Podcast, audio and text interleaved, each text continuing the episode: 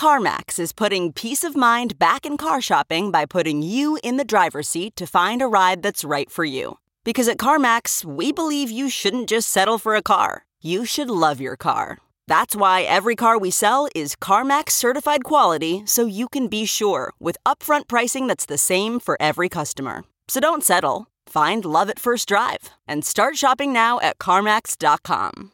CarMax, the way car buying should be. It's Merriam Webster's Word of the Day for April 15th.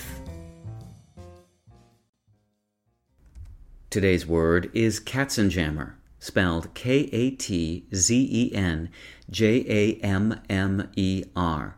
Katzenjammer is a noun that means a hangover.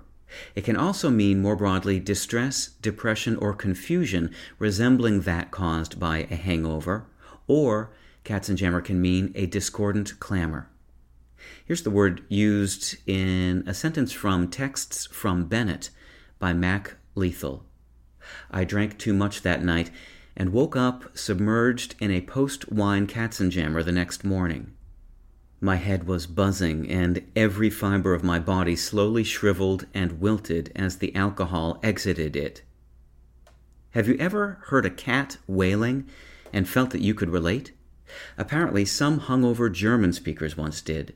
The word Katzenjammer comes from the German word Katze, meaning cat, and Jammer, meaning distress or misery. English speakers borrowed the word for their hangovers and other distressful inner states in the first half of the 19th century and eventually applied it to outer commotion as well. The word isn't as popular in English today as it was around the mid 20th century, but it's well known to many because of the Katzenjammer Kids, a long running comic strip featuring the incorrigibly mischievous twins Hans and Fritz. With your word of the day, I'm Peter Sokolowski. Visit Merriam-Webster.com today for definitions, wordplay, and trending word lookups.